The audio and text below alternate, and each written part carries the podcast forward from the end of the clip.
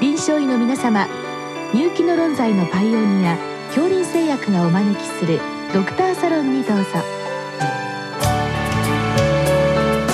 今日はお客様に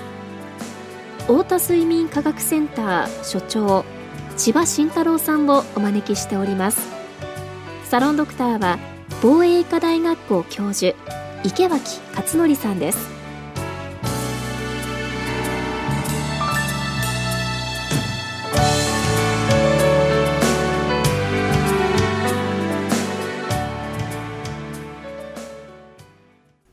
千葉先生こんばんはこんばんは。え今日はあの睡眠時無呼吸症候群、まあ、これ閉塞性の睡眠時無呼吸症候群に対しての咽頭形成術、まあ、外科治療に関しての質問をいただきました。あの、質問自体は最終的な質問は簡単な質問なんですけれども、今日のご質問の先生は非常に詳しい質問を寄せていただきまして、それを読みますと、あ、私も確かにその通りだなという内容だったんですけれどもどういうことかと言いますと、まあ、最近のその SAS の診断治療というのはまあ、循環器あるいは呼吸器内科医が中心になって、えー、ポリグラフの検査してある一定の条件満たしたら CPAP、まあ、それでなんとなく終わってるような感じであのあまりそこに耳鼻科、耳鼻咽喉科の先生が関与しないっていうのは、えー、まあどうなんでしょうかという質問なんです。で、今日その外科治療という質問をいただきましたけれども、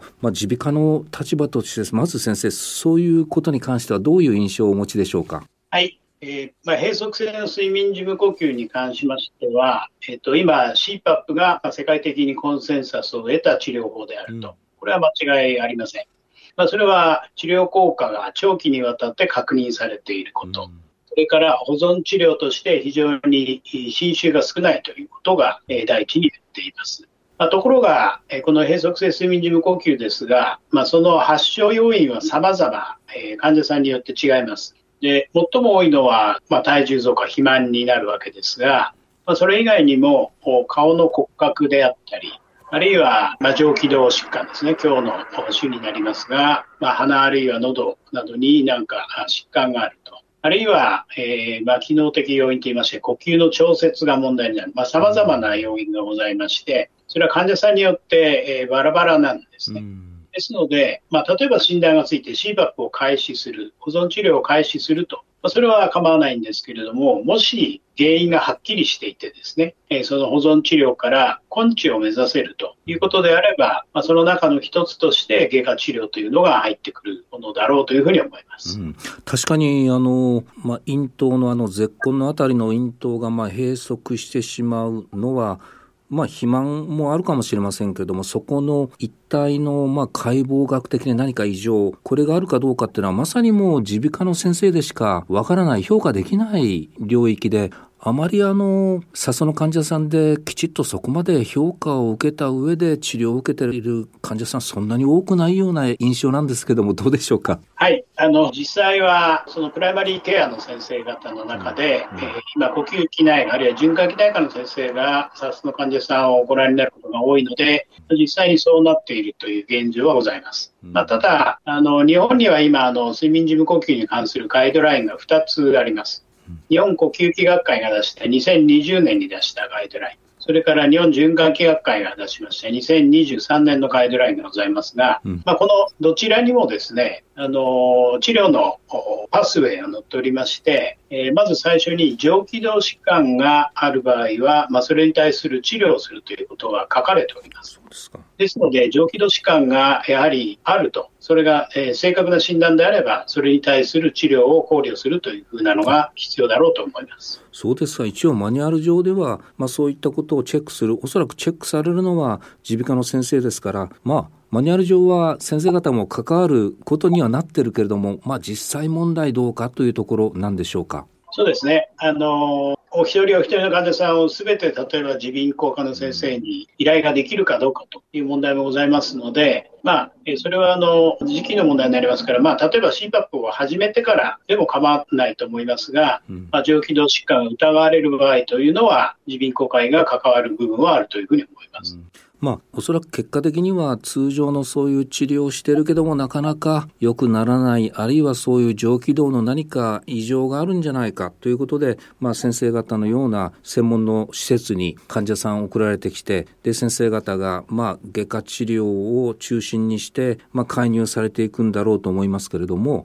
今日の先生、咽頭形成術というのは、英語で言うと UPPP という名前らしいんですけれども、これ先生、どんな手術なんでしょうか？はい。これはあの、閉塞性睡眠時無呼吸がですね、この閉塞を起こす部分、部位というのが、まあ、ちょうど咽頭部分が多いと、まあ、そういう研究がありまして、まあ、その部分を拡大する。まあ、つまり、えー、具体的に言いますと、えー、口外水、あるいは軟口外、うん、あるいは口外扁桃がある場合などですね、まあ、通称でいう中咽頭という部分を形成手術によって拡大してあげると。まあ、1981年に、これ日本人なんですが、ウィスコンシン大学の教授になられた藤田先生が開発した方法ということになります。ちょうど CPAP が1981年に公表されてますので、同じ年なんですね。はい。もう結構 CPAP と同じぐらい歴史のある治療ということなんですね。そうですね、それ以前は気管切開しか治療法がなかったわけですから、あのその当時は画期的な方法だったろうというふうに思います。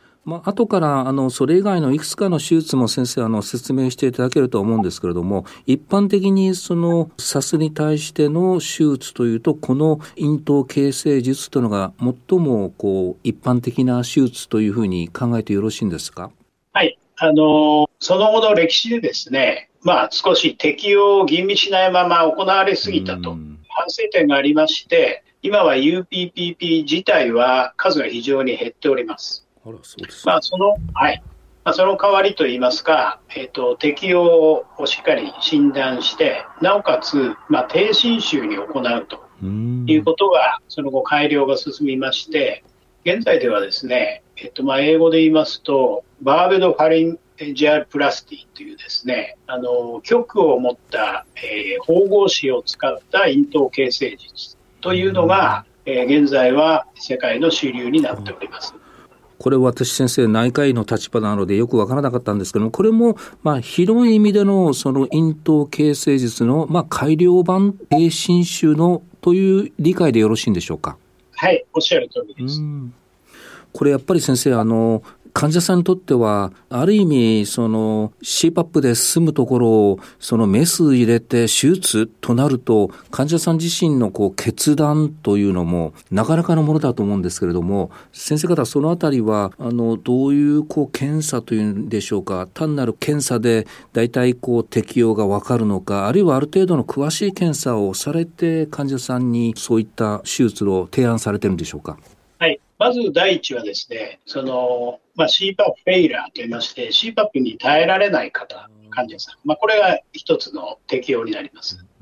それからもう一つは、え冒頭申し上げました、上気道疾患がある場合ということになりますので、例を挙げますと、まあ、口外扁桃、口外扁桃肥大ですね。まあ、これがその閉塞の主因になっていると思われる場合、まあ、これが適用になるということになります。あじゃあその返答の肥大というのがやっぱりある患者さんでこれは効果的だということ。逆に言うとあまりそれがない場合にはあまり適用にならないということなんですね。はい、えーと、この咽頭形成術のですね、えー、効果を予測した研究がいくつかあるんですが、うん、えーと、日本人の場合はですねまず第一に効果が高いのは扁桃肥大がある場合、うん、それから顎顔面形態、まあ、顔の骨格ですね、これが標準以上、つまり顎が小さい人は効かないということ。それから年齢、高齢の方は、えー、効果が低いです。それから、えー、当然ですが、肥満のある方も効果が低いと。そして内科的合併症がある場合は適用外と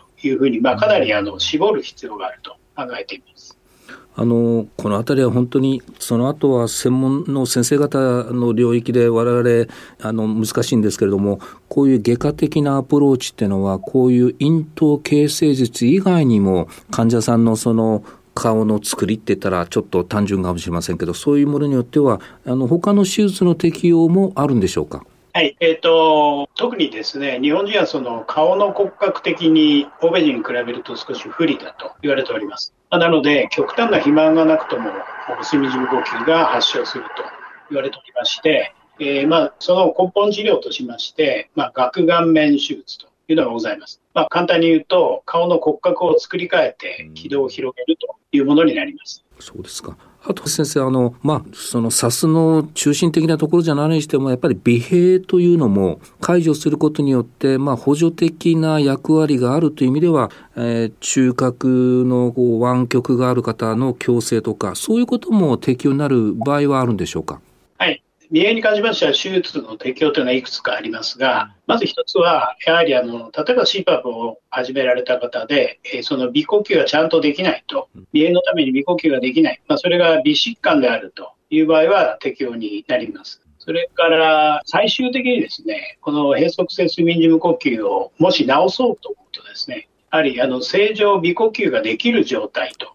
いうのが必要になります。まあ、ですので、鼻閉の手術に関しましては、一つはその CPAP エラー、それから睡眠時無呼吸を根治することは無理なんですが、その呼吸状態の前提でですね、正常な鼻呼吸ができるということのためのもの。それからもう一つはですね、あの、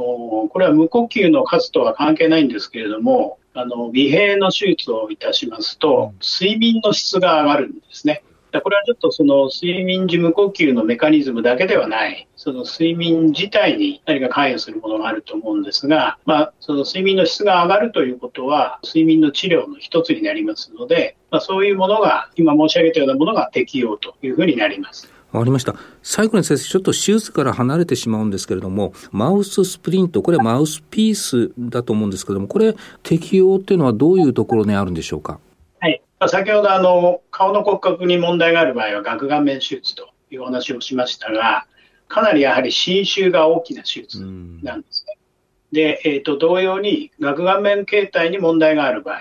まあ、ただし大きな形態児はちょっと無理なんですけれども、まあ、マウスピースをして若干例えば下顎が前方に移動できると、そういうような場合ですので、中等症未満の閉塞性睡眠時無呼吸で、えー、顔の骨格にやはり少し、まあ、治療の余地がある場合ですね。まあ、その場合は、このマウスピースというのも治療法になります。まあ、CPAP でうまくいかない患者さんの時には、やっぱり一度耳鼻科の先生にコンサルトする必要があるということが分かりました。ありがとうございました。ありがとうございました。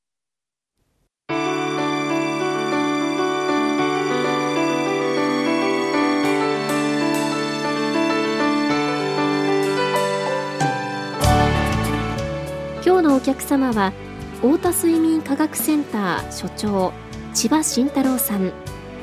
サロンドクターは防衛医科大学校教授池脇勝則さんでした。それではこれで恐林製薬がお招きしましたドクターサロンを終わります。